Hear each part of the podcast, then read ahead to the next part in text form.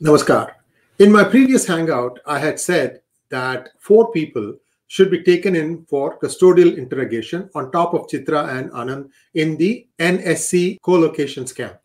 Now, to understand this co-location scam, there are many parts in this. And I have told you about one thing, which was the getting of the examination paper a day before the exam. Was that the only scam? No, there were several scams. In fact, the very first one was that NSE did not get the permission of SEBI before it started co-location services.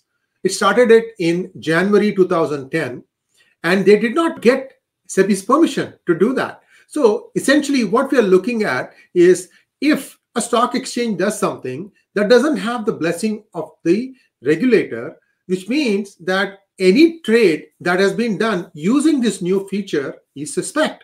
So do we then say that the last 12 years of trading using colocation is all null and void? You can't do that. Much water has flown down the Ganges. It's now all over bar the shouting, which is what exactly is happening. So now the government is trying to nail some people, but who they should be really looking at is the first set of CEO and chairman at the time this co-location was started in NSE. It was a wink, wink, nod, nod situation. If you look at some of the reference links I have provided in the show more section, you'll understand and you'll get an idea of what exactly was the scam. So in Jan 2010, NSE starts co-location and people don't understand what happened and SEBI doesn't even approve it. SEBI itself perhaps didn't know what exactly co-location could do to the trading. It was actually wreaking havoc. And this is where I want to try and tell you what really was happening. Now, you, the retail investor in the stock market, you could be in Mumbai, you could be in Bengaluru, you, you could be in Delhi, you could be in Ahmedabad, you could be in Kolkata. What you were given was a 2 megabit per second dial up speed, 2 megabit per second. Today, you can easily do using Airtel uh, about you know 30 up and 50 down or something of that nature, very very fast.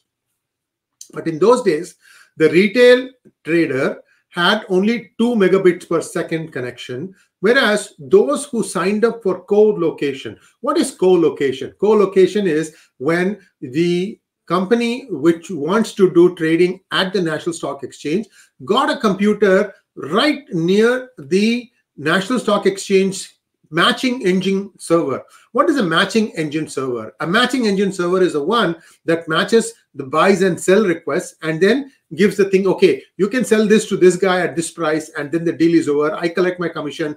The new guy gets his shares. The, the guy who sold it gets his money. Everything is uh, hunky dory, collect taxes, hunky dory, blah, blah, blah. Okay, so what happens is when the one of the counterparties is sitting right by the exchange, they get to see everything ahead of time.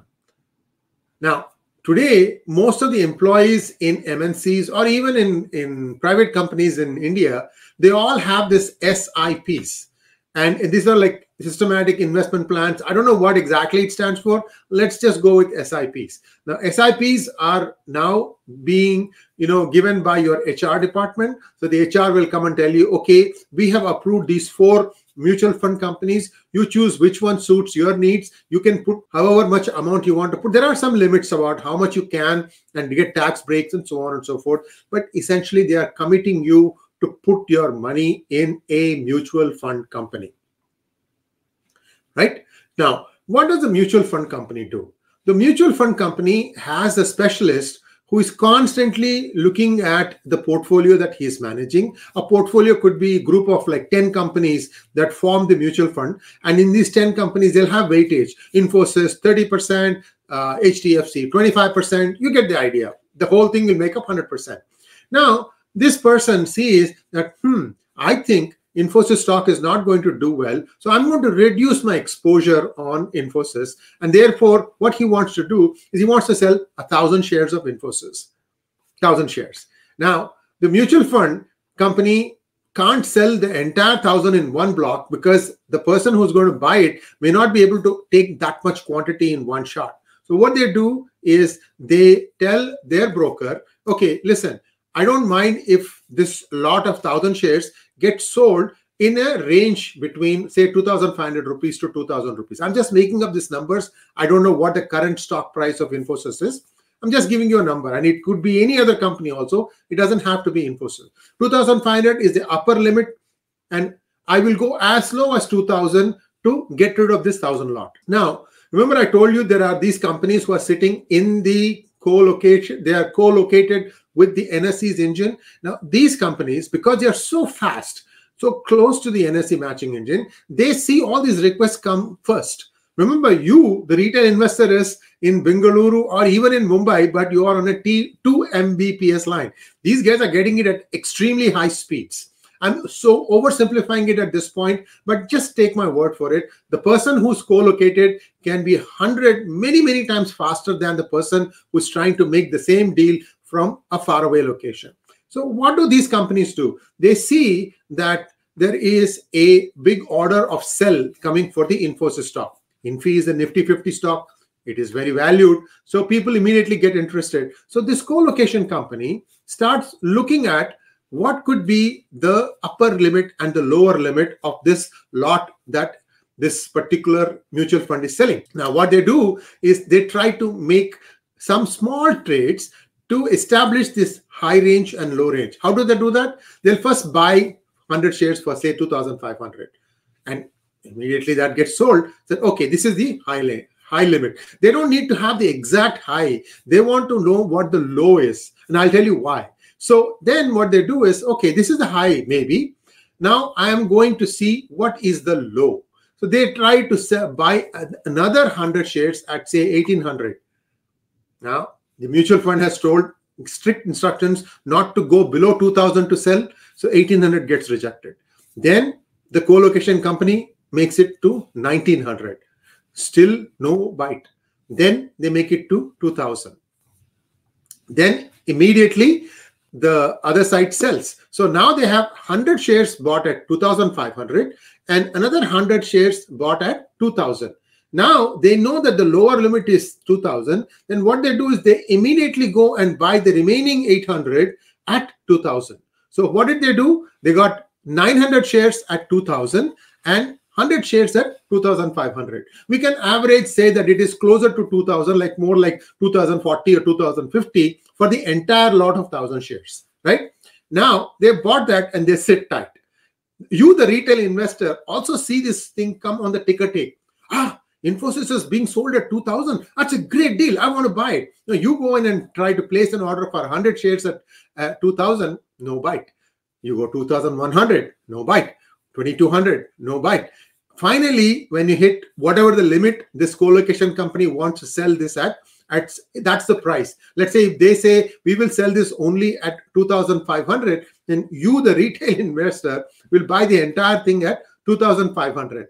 What is the margin these guys made? Between 2050 and 2500 450 rupees per share. 1000 shares. You do the math how much money they made. Okay the point here is that they can do this thing all day long which means they will keep on winning. They can always be the ones who get to look at all these meaty orders and then sit on it and then sell it at the right price. Now you understand what i'm talking about in terms of like ticket scalping that this is actually something similar to selling uh, cinema tickets in the black market outside. You go and buy the entire uh, tickets from the uh, theater for the particular show and then you sit outside and wait and see all the people who are coming in to watch the movie and they say okay you say well this is the price today. You want to buy it? This is the price so the guy he's already invested one hour sitting in the traffic, getting dressed. Everybody is all ready to go. They have a planned evening. They want to watch the movie. They want to go and eat at the mall, whatever. So this kind of stuff is what this co-location was doing. So without completely understanding the implications, this was enabled and uh, at NSE, and and SEBI didn't. I don't know if SEBI even said, yes, this is okay, this is approved, because SEBI would have normally had to have a white paper, a discussion with all the different exchanges, get all their inputs, and then only put this into practice. Whereas NSE just ramrodded the thing into everybody's do- down everybody's throat and suddenly all those who got in at the co-location level they got a big, they got to make a big killing. Okay. It didn't stop here.